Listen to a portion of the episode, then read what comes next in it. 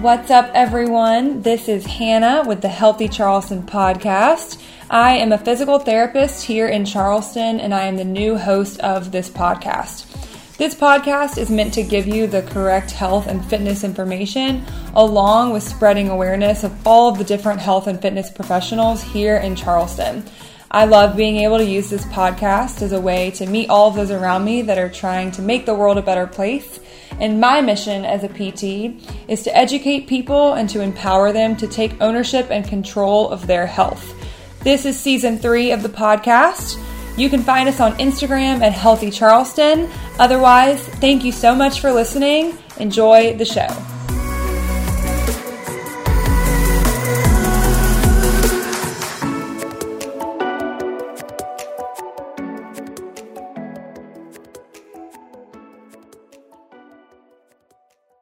What's up, everyone? Welcome back to the Healthy Charleston Podcast. This is your host, Dr. Hannah Briel. On today's show, we have Meghan Merlino, the general manager of Pale Horse CrossFit.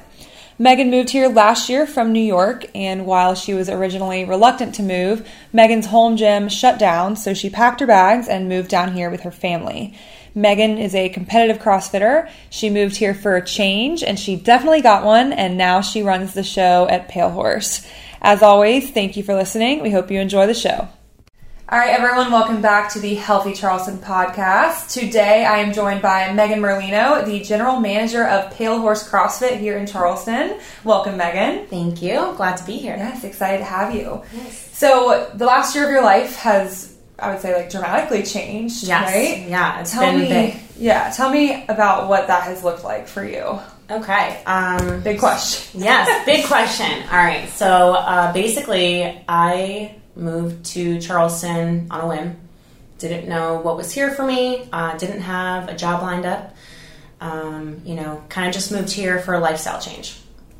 And so I started at a new gym, and I've been doing CrossFit for 7 years. So really just classic CrossFit is what I gear myself toward.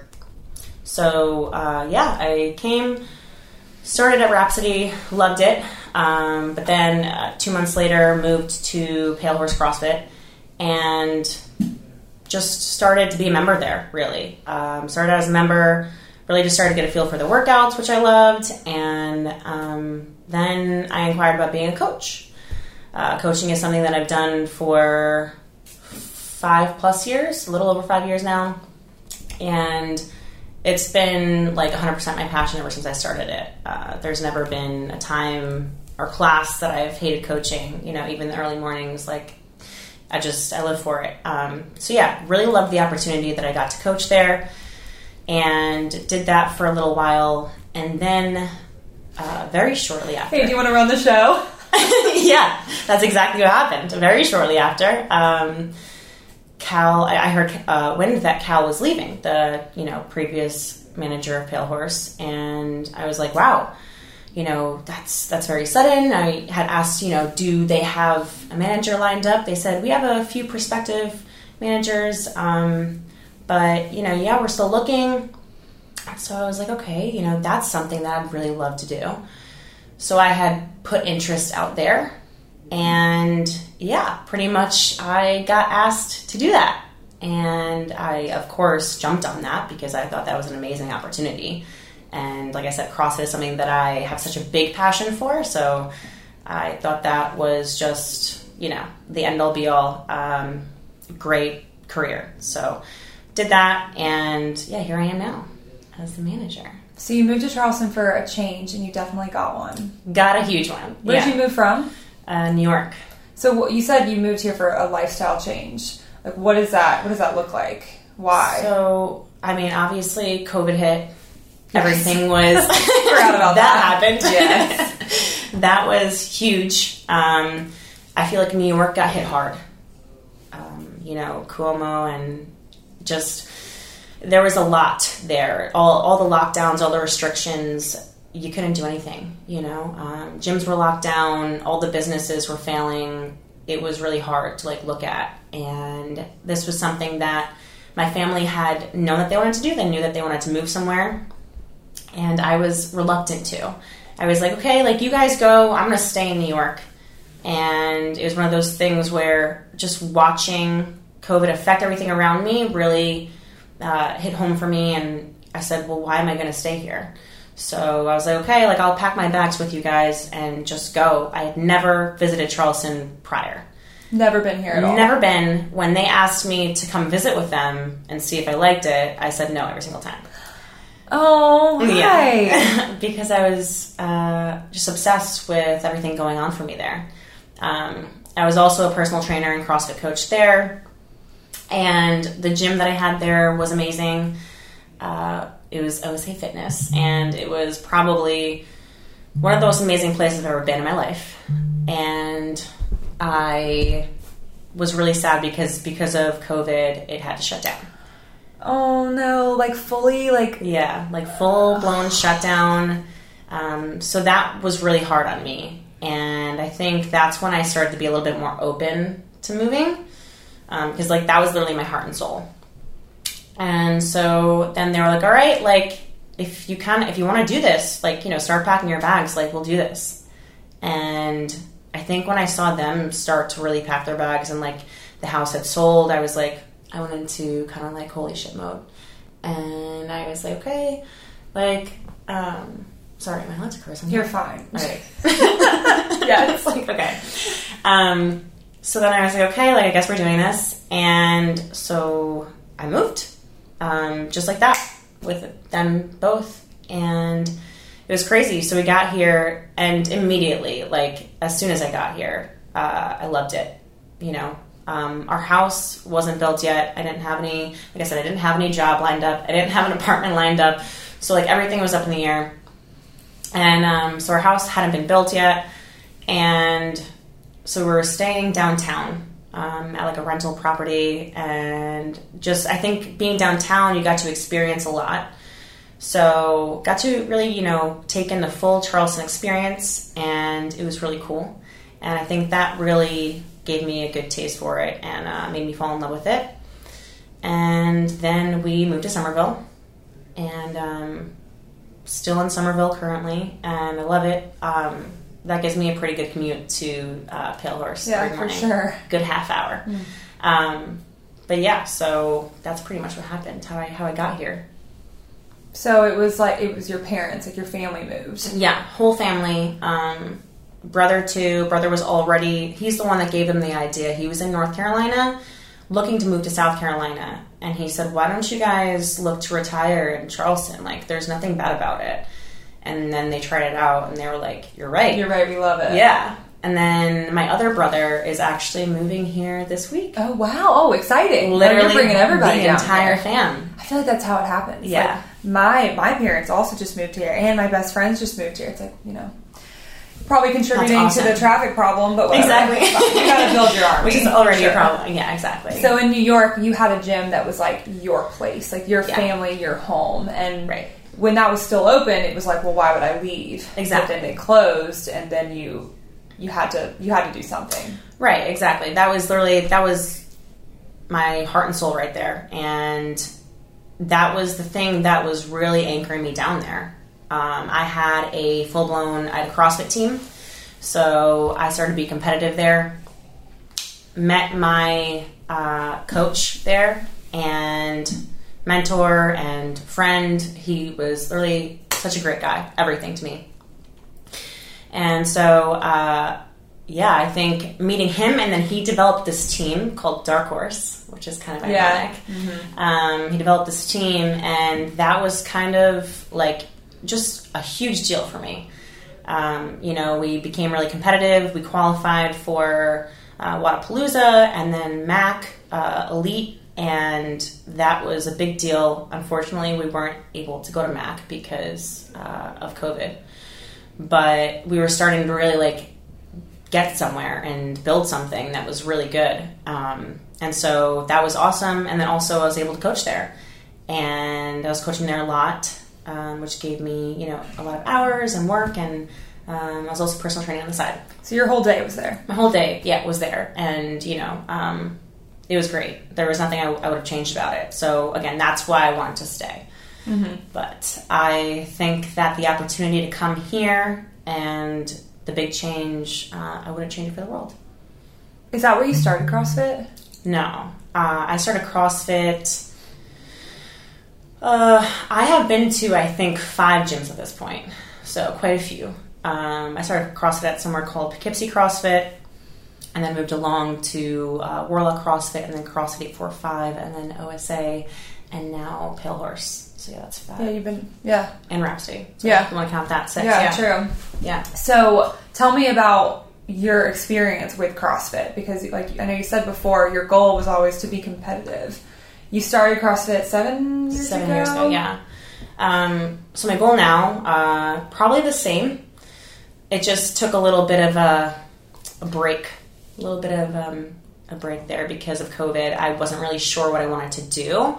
I think just like everybody else, we were kind of like, what is the next step? How long is COVID going to last? How long are all these competitions going to be shut down for? So I kind of took a break. I said to myself, well, this could be nice. I've been kind of wrecking my body for the past 2 years. So maybe let's just take a step back. And I actually, the first job that I was doing when I first came down here was insurance. So it was a desk job. So I wasn't doing anything fitness related. I was sitting at a desk and had these crazy hours to the point where, on top of coaching, just coaching, I was like, well, you don't really have time to work out. So I was just kind of going to the gym maybe for an hour every day and getting something in. So not my normal routine at all. So different than your normal routine. Exactly. Yeah. So different. And I think I hated it. So I was like, that needs to change. So then I was like, all right, let's get back into the swing of things. So I want to say I just started training hard again maybe 2 months ago. And I've already progressed, which is great. Yes. But yeah, the goal is to get back into competition mode and enter these sanctionals when they open back up and all that for sure. Yeah, that's awesome. Yeah, thank you. What is it about being competitive? Like, what made you want to have that goal? I think just getting a taste of it. 'Cause I always loved it recreationally. It was always great. But I was like, you know, I had people tell me, Meg, like, you're pretty good. You're pretty fit. You're pretty strong. Like, you're all right at this. Like, you could probably make it pretty far if you really put your heart and soul into it. And I was like, yeah, you know, like, maybe. You know, I don't think I ever really believed him for a long time. And then I started to go more and more and more and put more time into it. And I was like, you know, I am making a lot of progress. Maybe this is, like, a feasible thing. So then I said, you know what? Let's do this. Let's make a goal. So that's when I went to OSA. And I met Gary, my coach. Gary. Gary's the MVP. Yes, the man. So I met him, and he sold me. He is a 3-time regional athlete. And I think just his mentality, honestly, there's something about it. So you meet a lot of CrossFitters, and they're, like, really physically fit and, you know, like, really talented. Gary is very physically fit, but I think what separates him from a lot of people is his mentality and his fortitude and, like, the fact that he can do a workout and blackout every single time. There will literally be drool flying from one end of the gym to the other, and, like, he just puts everything out there. Every single workout. I've never seen him quit a workout. I've never seen him even think about it. And that is something that, like, I'll always admire. So, and I've never met anybody like that. So I think seeing that, watching it, and me being somebody who, like, used to quit workouts because it was too hard and I didn't think I could do it, that put a different, like, that flipped a different switch in my brain, you know. So definitely gave me something to look forward to. And then when he developed the team, it just created, like, a different passion because we had this camaraderie that was just, like, unlike anything I've ever known. So, yeah. Had you always competed team or had you competed individual? Always team. Okay. Yeah. So, like, what is it about, like, how do things change once you decide to be competitive versus just going to CrossFit to be fit and to enjoy it? Like, how does your mindset change? It's very hard because it becomes something that you have to do, not something that you're going to do that day because it's just a relief, you know, something to take the edge off your day. Sometimes that is the stressful part of your day, is working out, because you don't want to. You've already put 2.5 hours in every single day of the week, and like it's like a job at that point. So you're like, you know, I don't really feel like doing this right now. My body's broken down. I'm sore. It hurts. All I want to do is sleep. But you do it because you have to, and because you know that like that day is going to get you somewhere else. You know, it's going to make even just a slight amount of progress. And that's not to say that you shouldn't recover. Obviously, you need to listen to your body too. But when it's just your mind telling you that you don't want to do it that day, you know you just got to do it anyway. So that's really like what changed there from recreation to competitiveness. In terms of like physicality, like physical fitness, I think it's easier in a way to get yourself to work out. I think it gives you a different push, because once you're able to do all of these things, it's kind of like, you know, you have a lot of moments in CrossFit, I think, where you're like, I don't want to do this because I'm not good at it. I don't want to do this because, you know, I was awful at it last week. There are definitely still those times that happen, but I think to be like more well-rounded gives you that extra edge of confidence where you're like, I don't mind doing this workout anymore because, you know, I have the skill now. And I think that's something that, like, competition has given me, is, like, that extra bit of confidence to do every single workout. I think that bit of confidence is huge. Like, I think when you're at the point when, like, you're looking at the workouts that you're supposed to be doing and you're like, I know I can't do that, or I have to scale that weight, it's almost like going to the gym gives you even more anxiety. Right, exactly. But when you know that you can do blank, but also you know that you can do hard things. Right. And you're like, oh, I know I can hit that weight, or I know I have this skill. Like, you've already gained it. Like, for me, to get a ring muscle up was like the most terrifying thing. Right. Because we're all afraid of failing. But then once you get in so many reps, you're like, I know I can do this. Right. Exactly. It is different, and I feel that for sure. Absolutely. How did you combat, I guess, or deal with the fact that now it was a have to instead of a get to? I think I'm going to go back to him. I think Gary changed that. I think Gary changed that because he heard me complain a lot. And because, like I said, I was at OSA a lot. And he was the owner. So he would hear me be like, I really don't want to do this today. And again, he was my coach, and my boss, and literally everything. So he'd be like, you know, just give me one of those responses where like, okay, Meg, don't do it. Yeah. But is that really going to get you better? With a straight face on. And it just makes you kind of step back and be like, wow, all right, do you want to be that today? Do you want to be like a wuss, you know, or do you want to get after it? Because I know that him and every other elite CrossFitter isn't taking the high road and just, you know, not working out that day. They're working out that day because they know they have to. Like I said, you might not be the most physically fit person, but if you do have that mentality to do it every day, the discipline, you can get there. The discipline. Yeah. I mean, we saw even Matt Frazier. It was like, I don't want to do this on a lot of days. Right. And it's not because you're lazy. And I'm glad that you mentioned it, because I think a lot of people look at someone who's competitive and they're like, oh, they love it. They do so well at it every day. You're so motivated. But it's, yeah, it was motivation, but now it's discipline.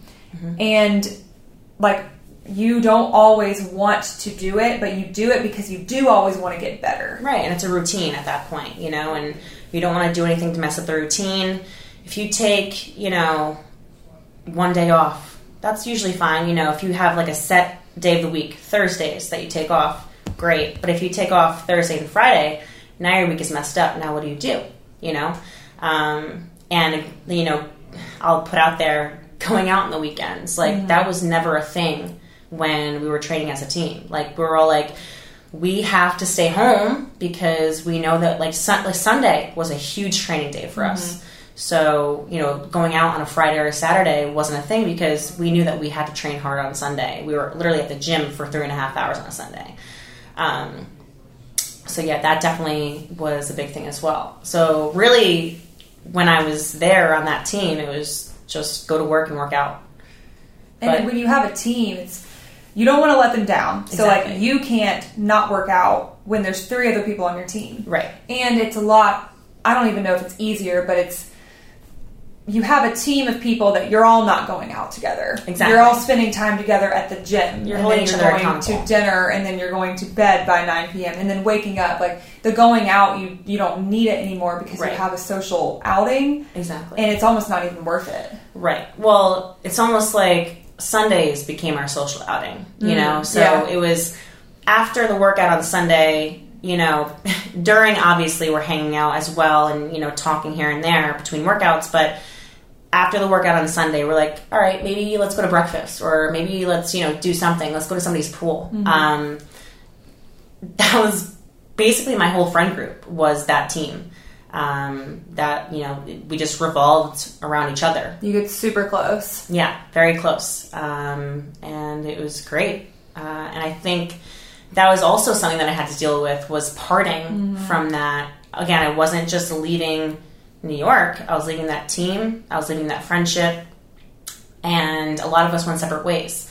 One of the guys became a weightlifter, so he quit CrossFit.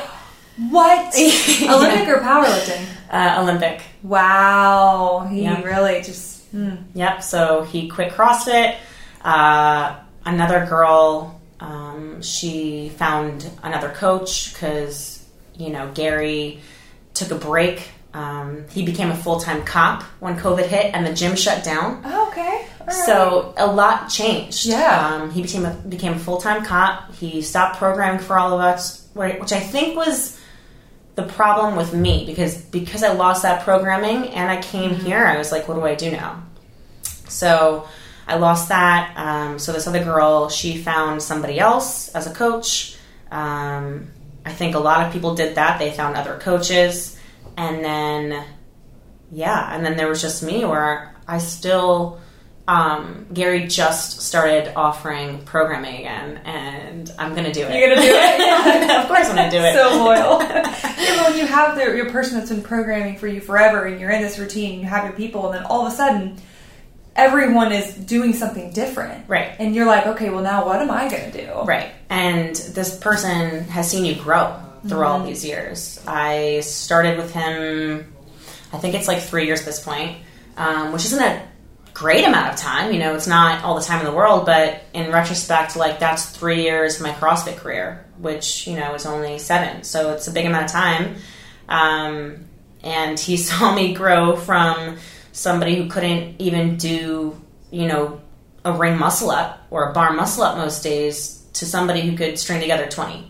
So saw me grow, watched like my mentality grow as well, and I think that's just he knows how to push me at this point. You know? He knows you and he knows how to program for you. Like he knows what your strengths are and your weaknesses, and like you said, where to push you. Exactly. So you're going to start that again? Yeah, that'll be fun. I'm very excited. Yeah. So you moved here, like went to Rhapsody for a little bit, and then went to Pale Horse, and then now you run the show. Yes. What does that? Well, let's go back. When I like that you started coaching as soon as you could because it's something that you love. Right. And you also kind of put yourself out there when you heard that they were looking for someone and you were like, well, can you consider me? Right. What was going through your mind when they were like, oh, here you go. Do you want it?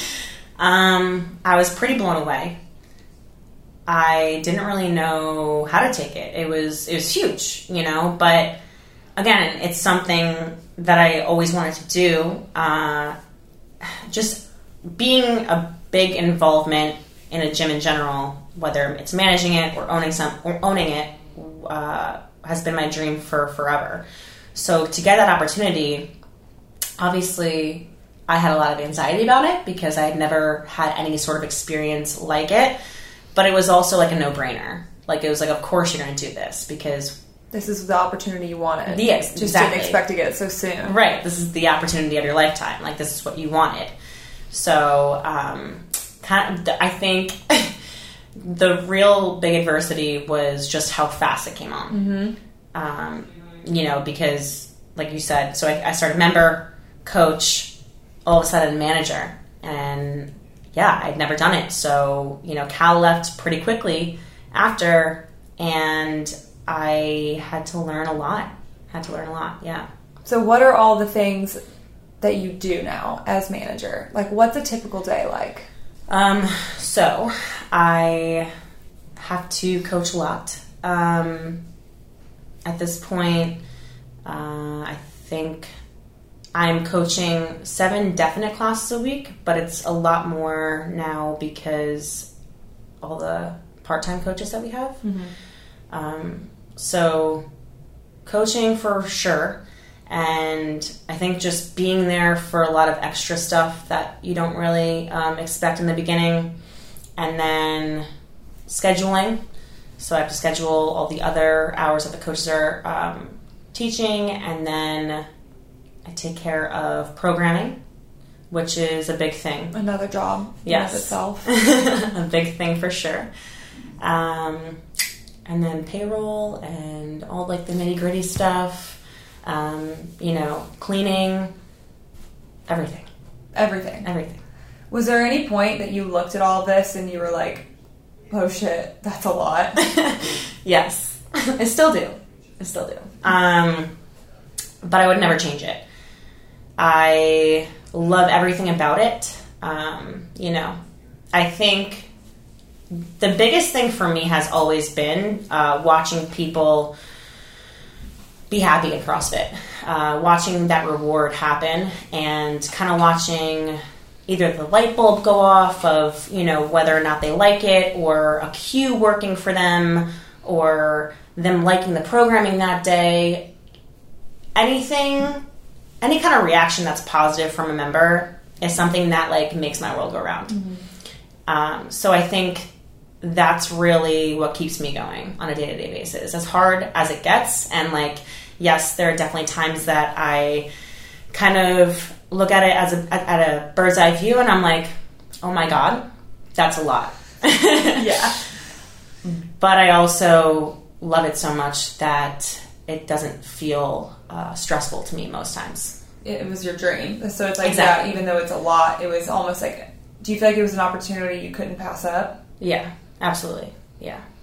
When did you, like, plan or think about that you would eventually be a manager? Because it probably wasn't this soon. No, it definitely wasn't.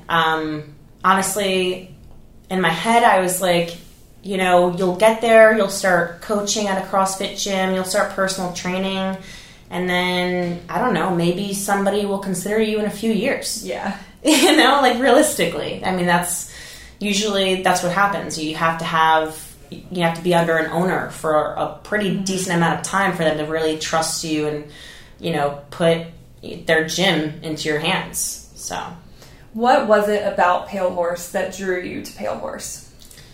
I can't even tell you. Like, I think it was just hearing, you know, they have really competitive atmosphere. And their programming is pretty hard. And so I was like, all right, like, I guess let's give it a shot then. And I wasn't going there to be sold. I wasn't going there, you know, the first day, and, like, that was it. I took my free-week trial, just like anybody else, and I thought about it for a while. And I was like, you know, is this really the place? But I knew that I liked the programming, and I knew that I liked the people. There were a few people off the get-go that I just connected to 100%, which definitely helped. And then meeting Cal, who was a sweetheart. Yeah, he's awesome. Yeah. You know, that definitely helped in itself. And I actually did get to meet Caleb when I got there, so I knew him before he left for Mexico, I think. I think he left, I want to say, like, a month after I got there. Oh, okay. If I'm right. Yeah. But again, I wasn't anything at that point. I was just a member. And yeah, so I got there, and I think after a week I was like, all right, you know what? Let's join this.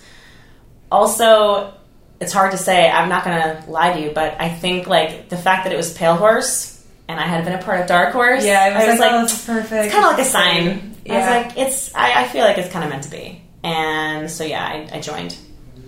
How did you feel? So when you became a coach and then became a manager, like, how did you feel like the members responded to that?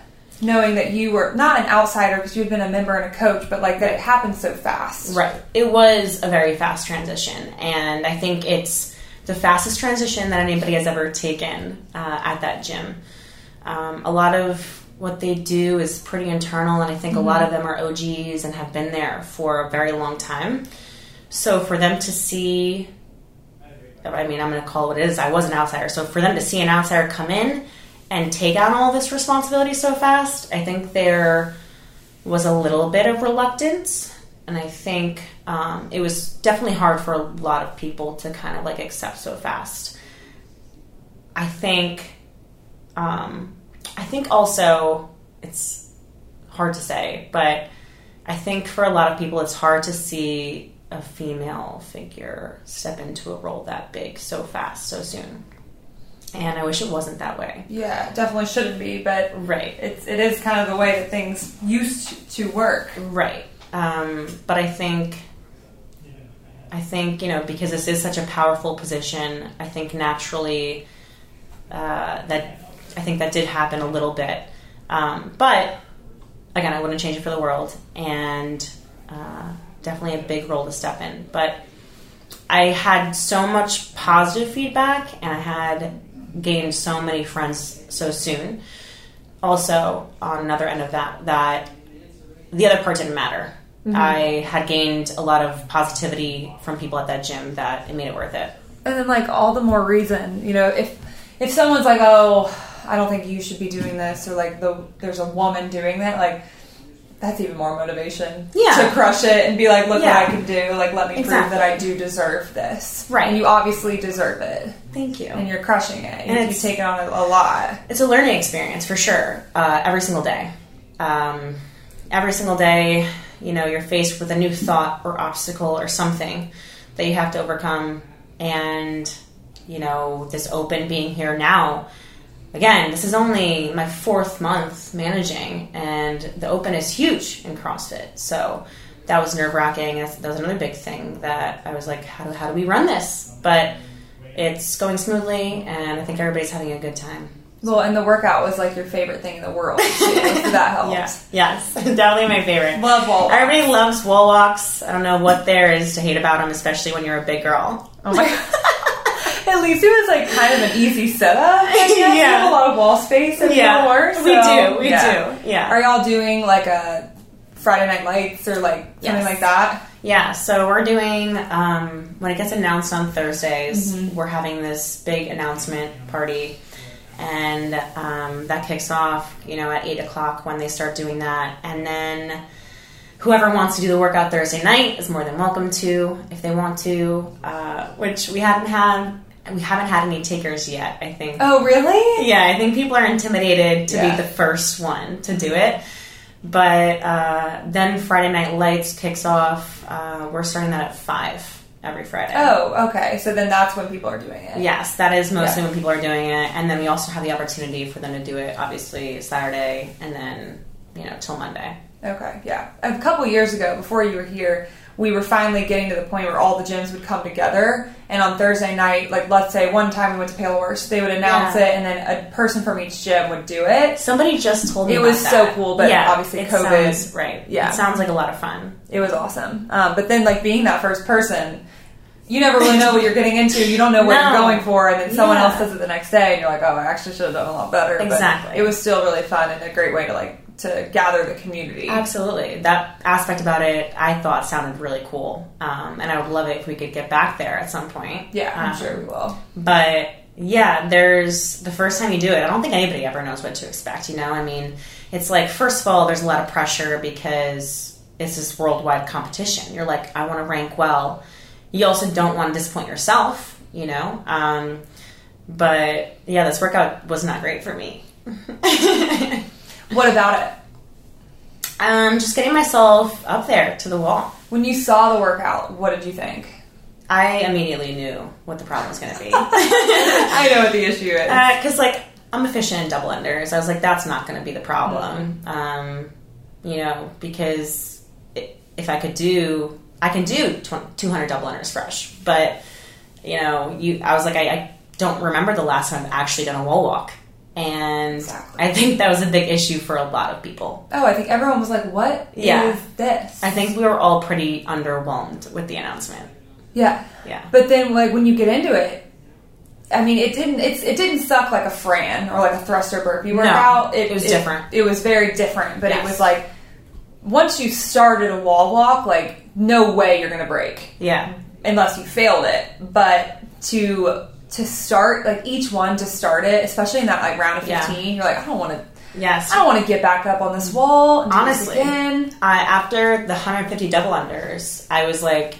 I was actually hoping that I didn't make it past the 150 double unders because I was like, I don't want to get back to the wall. If the double unders are now your rest, that's when you know it's not great. And we looked at the double unders this is a way to rest from the wall walks because your shoulders are going to be shot from the wall walks, and it was just all over the place. I think a big thing too, and it's funny because I think this is the first time I actually thought about it, was the fact that your capacity in a lot of movements, right? So, if you know your capacity in handstand push-ups, you know your capacity in whatever it is, squats, anything. None of us know our capacity in hands and in wall walks because we don't do wall walks. So, I was kind of resting, obviously I don't want to fail one. So how long do I need to rest before? Because I don't really know what this fatigue feels like. You don't know what to push and where to push and how. Exactly. We all know, I know I can get 20 handstand push-ups and be able to rest for 30 seconds and get back on the wall. I have no idea, how long I need to rest for me to actually complete a wall walk. Yeah, exactly. So that was a big deal. We know. Now we know. Now we can do so many wall walks. And part of me, I saw the workout, I'm like, this is so stupid. But then, the more I think about it, the more I'm like, I see why they did this. Because exactly like you said, it's such an unknown. And they do always throwing in something strict handstand push-ups that one year, pistols last year, whenever that was. Right. But now it's wall walks. It was just so underwhelming before you did it. And then when you're in it, you're like, oh. I agree. I think when I heard it, my first reaction was, this is very stupid. Mm-hmm. But then I did it and I was like, that was actually a really hard workout. And then I did it again. And I was like, that was even more tough the second time around because I knew how to push myself. Yeah. And the thing about CrossFit is, and I think this is great about it, is the fact that they live up to what they stand for and the fact of being constantly varied. And they prove that's for sure. Yeah. And I think they do it in every aspect. I think they do it in workouts. I think they do it in the fact that we went from having regionals to having sanctionals to now whatever this is. I don't even know what it is. Honestly. Quarterfinal, semifinal, I don't know. Right. And, they're just constantly changing it up on us. We never know what to expect. Which is, why you have to be so physically fit but also so mentally fit and, logistically have everything going for you so that no matter what comes your way. They've always been, I want to be able to pull something out of the hopper, and you should be able to exceed at it. Because I'm sure all the elite athletes, the top, were like, what is this? But they still had to attack it. Absolutely. I think you have to, like you said, you have to be prepared for the unknown.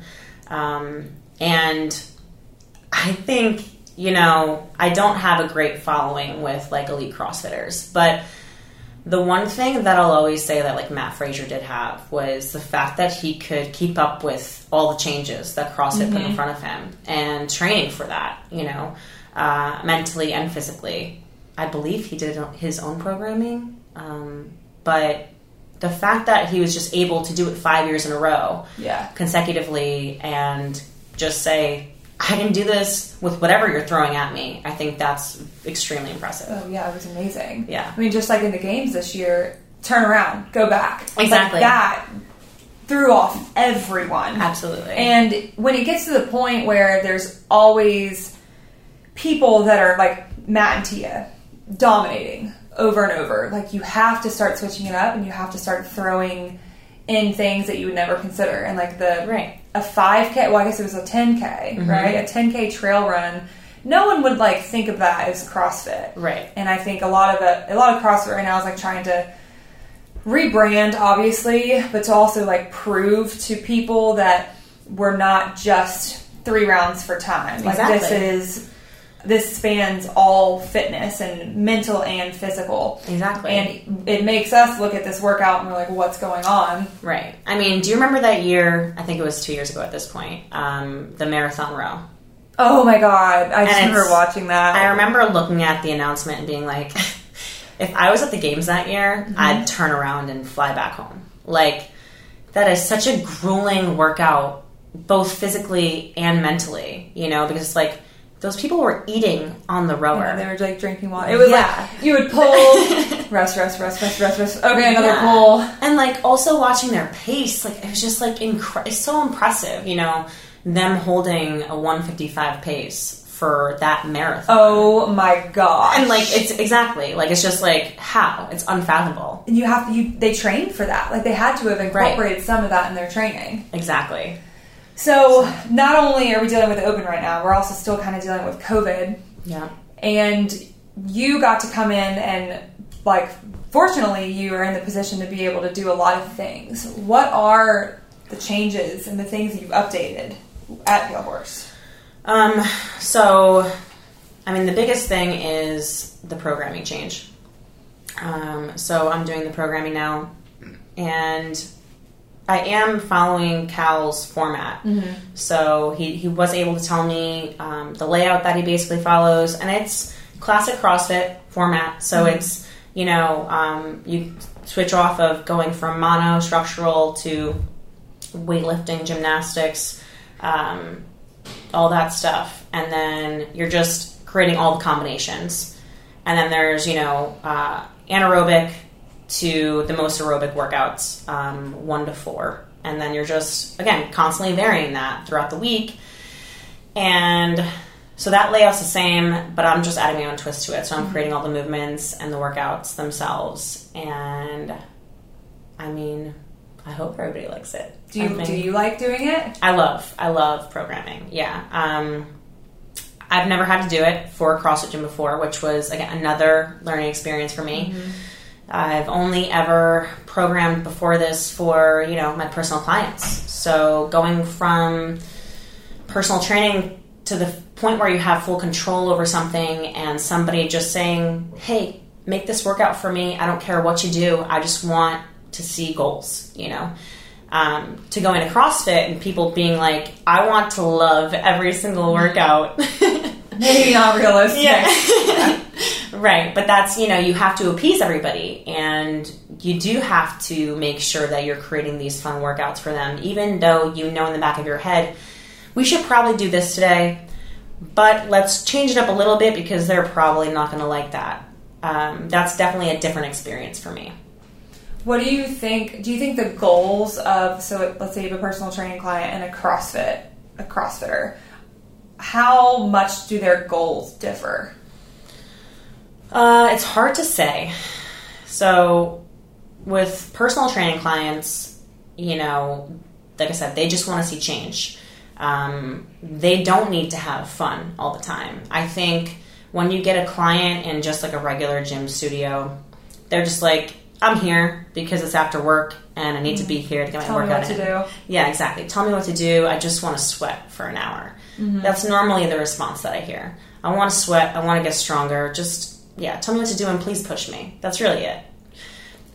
With CrossFit, I think it's the same as when I was doing it recreationally. It's more like a sport. People are doing it because they love it. They're doing it for stress relief. They're doing it, you know, like I said, for a sport. They're doing it to be with their friends, to have fun.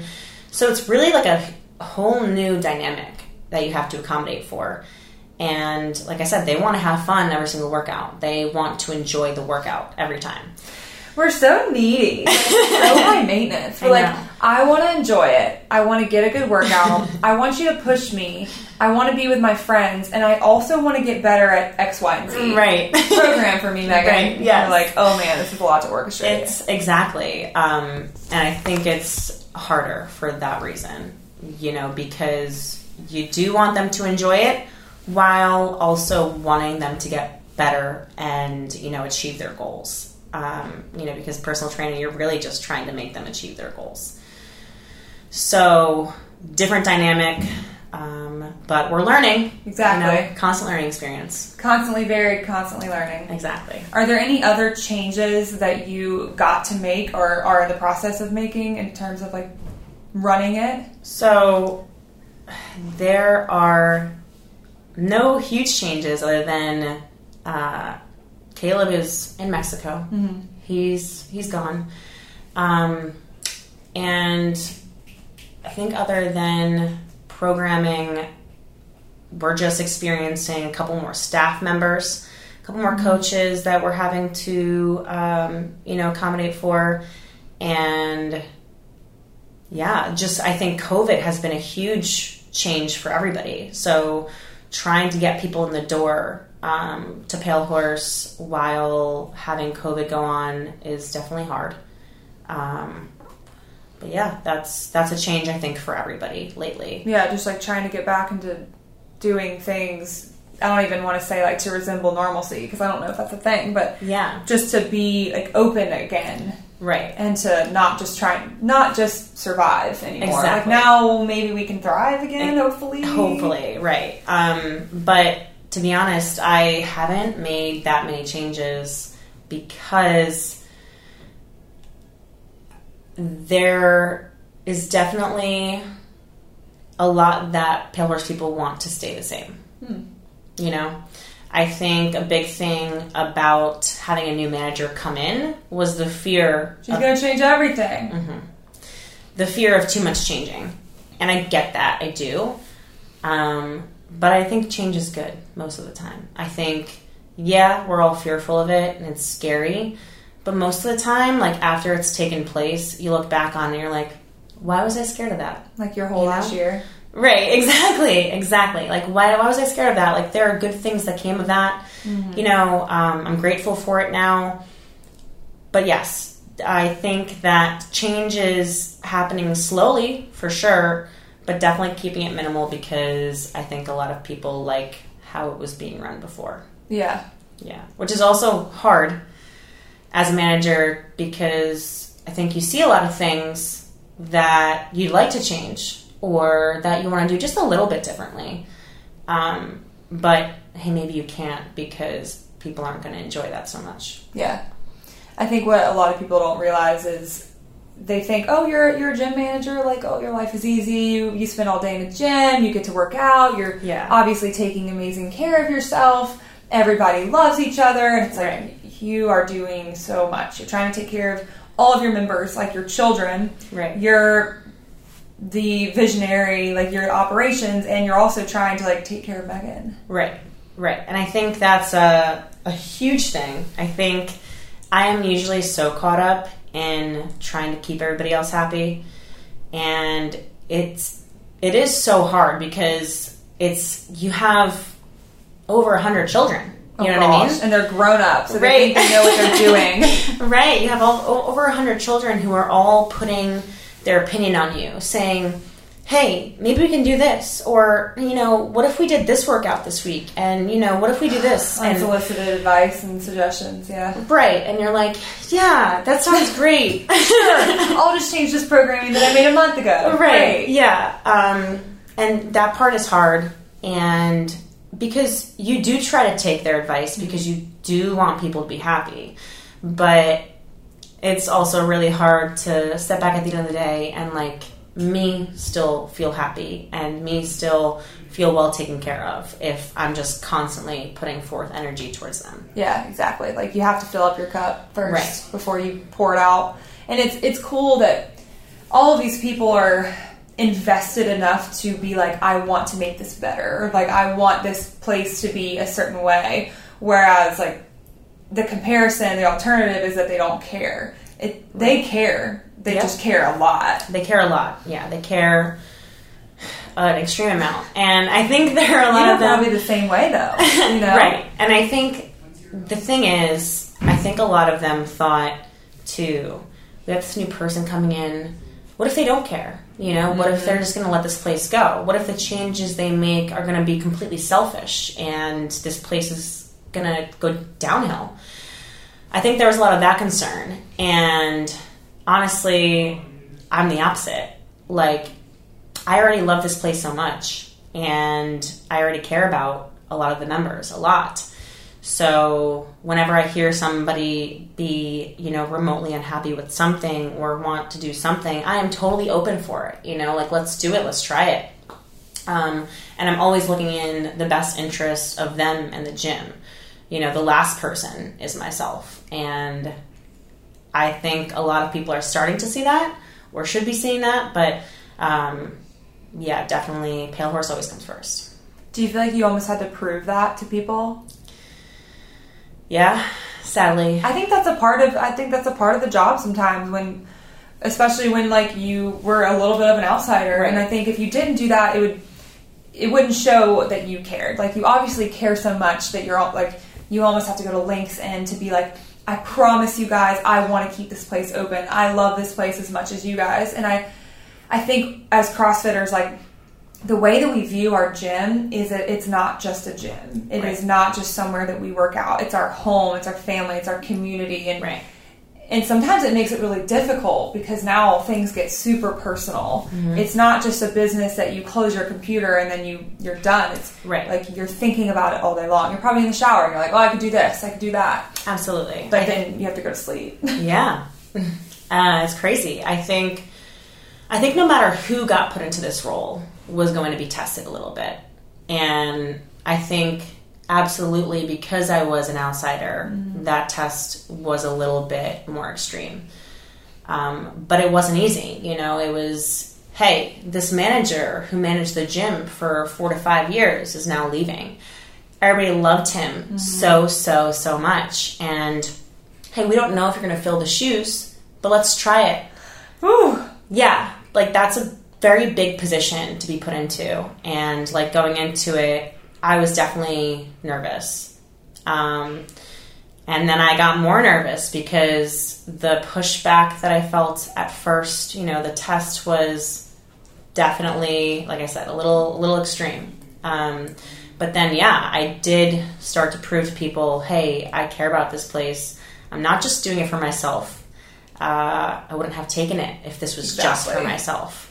So definitely had a point to prove, and am continuously proving my point that I really just want Pale Horse to thrive and people to be happy. I think a lot of that comes from the mental fortitude part of it too, of you knowing that it was going to be hard, knowing that it was going to be a challenge. I mean, either way, like, if someone was a member there for 5 years, to take on such a big position is always going to be a change. It's going to be a challenge, but you were ready to take on that challenge, and I think that says enough. Like, I think that says a ton. Yeah. I knew I wanted it. I knew I wanted some sort of huge involvement in a gym, and I saw Pale Horse as a great place to do it. So I was ready. So throughout all of this, how have you made time and prioritized yourself? Have you been able to? I don't. Yeah. I honestly think, like I said, that's really the last thing, unfortunately, that comes on my plate.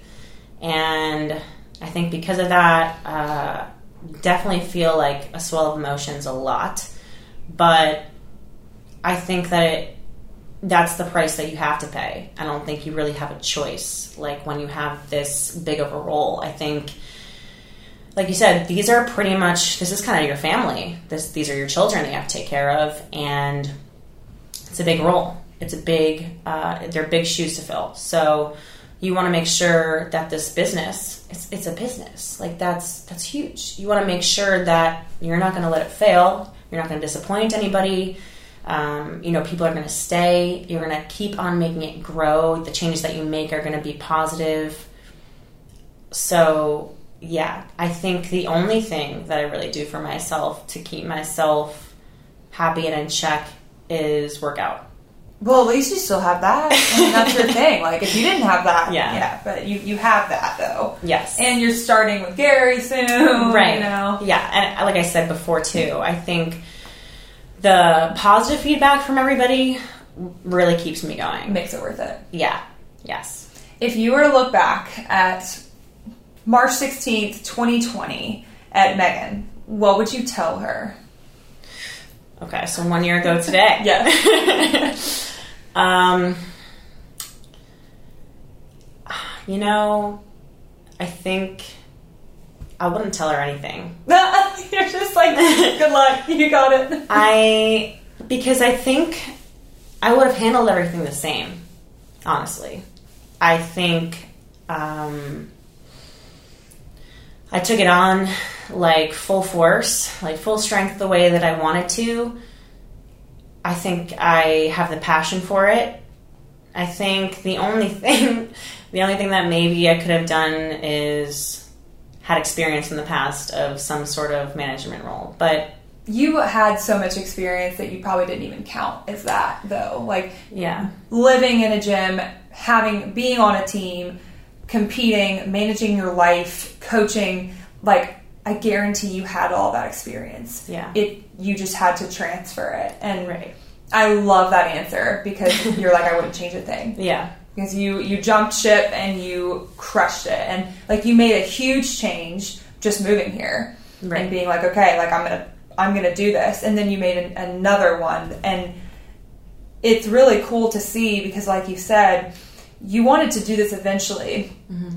But all of a sudden it was presented to you and you were like, hell yeah, let's go. I'm right. going to do it. And I think that's very powerful and inspiring. And also it's very relatable to hear that, like, it's still hard. Yeah. You know, like, everything is still hard, but, like, it's worth it. Yeah. And I appreciate that. Yeah. All those nice things that you said. But yeah,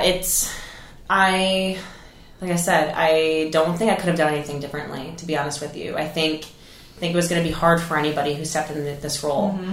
And I think I've done the best that I can possible to do a good job, whether, you know, it's something that people have liked or not liked. I can't control that, unfortunately, but I have done everything that I can. I think that is just self-satisfactory to me. Control what you can control. Right. That's huge. We tell people that all the time. Yeah. Where can our followers and our listeners find you and Pale Horse? Yeah. So we have an Instagram. Pale Horse does have an Instagram. It's Pale Horse CrossFit.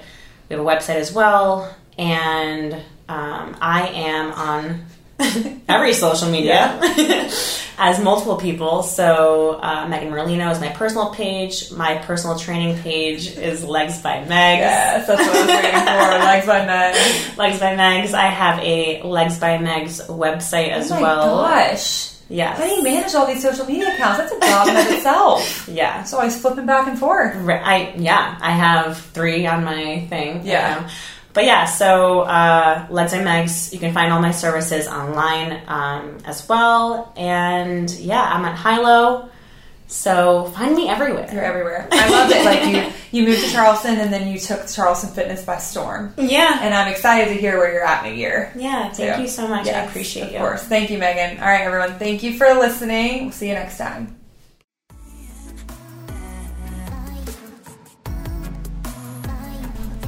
Thank you so much for joining us, everyone. We hope you enjoyed this episode. Head on over to Instagram, find us at Healthy Charleston, leave us a review on iTunes. If you ever have any topics you want us to talk about or guests you want to bring on, feel free to DM us.